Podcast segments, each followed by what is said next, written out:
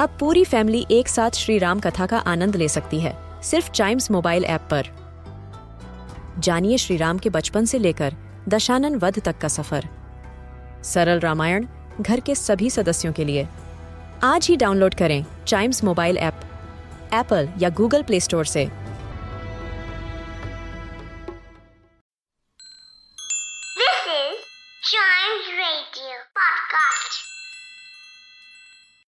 अम्मा और उनका प्यारा हाथी राजू। एक समय की बात है। एक गाँव में एक बूढ़ी अम्मा रहती थी। उनके पास एक हाथी था, जिसका नाम था राजू। राजू को अम्मा बहुत प्यार करती थी और उसे खाने के लिए गन्ने, केले और कई तरह के फल दिया करती थी। साथ ही पड़ोस में रहने वाले बच्चे भी राजू के साथ खेलते थे। बच्चे राजू की पीठ पर बैठकर सैर करते, उसकी सूंड पर लटकते और राजू उनको अपनी सूंड से फल तोड़कर खाने को देता। और सारा दिन खेलने के बाद वह अम्मा की कुटिया के पास आकर सो जाता। राजू का सारा दिन अक्सर खाने और खेलने में बीतता और उसे कोई काम नहीं करना पड़ता, क्योंकि अम्मा राजू की हर ज़रूरत का ख्याल रखती थी। एक दिन राजू अम्मा के पास गया और उनसे खेलने को कहने लगा पर अम्मा ने मना कर दिया और कहा राजू मुझे अभी बहुत काम है। मैं तुम्हारे साथ नहीं खेल सकती।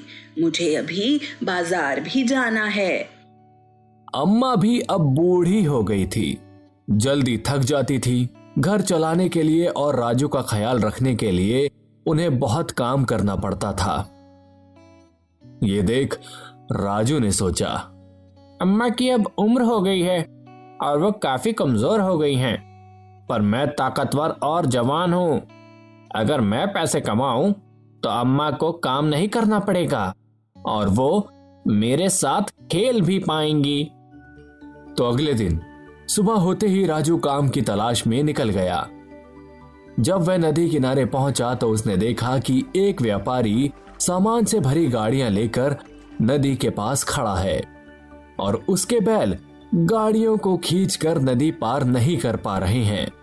तभी उस व्यापारी की नज़र राजू हाथी पर पड़ी। उसने राजू को देख कहा यह हाथी किसका है? मुझे ये गाड़ियाँ निकलवानी है। अगर ये खींचकर गाड़ियों को निकाल देगा तो मैं एक गाड़ी के बदले इसे दो चांदी के सिक्के दूँगा। राजू ये सुन उठ खड़ा हुआ और आगे बढ़ एक एक कर सारी गाड़ी निकाल दी।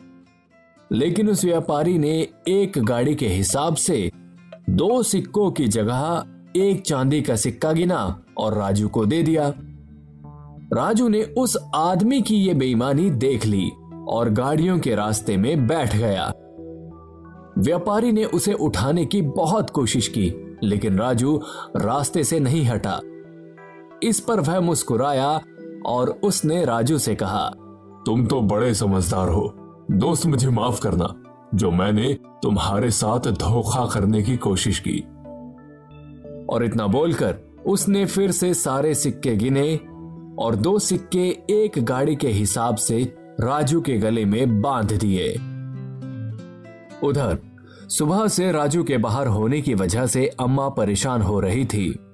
जगह जगह राजू के बारे में पता लगाने की कोशिश कर रही थी, पर जब राजू का कुछ पता नहीं चला तो दिन ढले वह अपनी कुटिया के पास आकर राजू का इंतज़ार करने बैठ गई। थोड़ी देर में राजू भी गाँव में आ गया, जिसे देख बच्चे खुश हो गए और बोले, अरे राजू, तुम सुबह से कहाँ थे?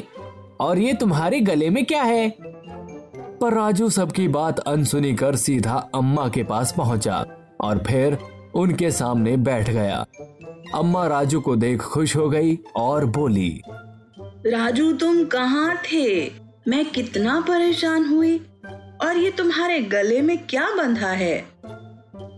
अम्मा ने राजू की गर्दन से वो पोटली खोली तो उन्होंने देखा कि उसमें बहुत सारे चांदी के सिक्के थे।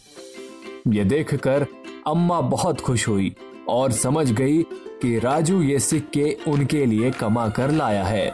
ये देखकर उनकी आँखों में आँसू आ गए और उन्होंने राजू को गले से लगा लिया।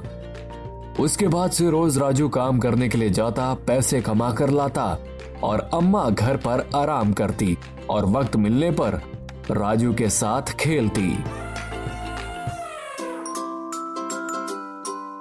तो इस कहानी से हमें क्या सीखने को मिलता है? कि हमें अपनी जिम्मेदारियों को समझना चाहिए और बुज़ुर्गों का ख्याल रखना चाहिए।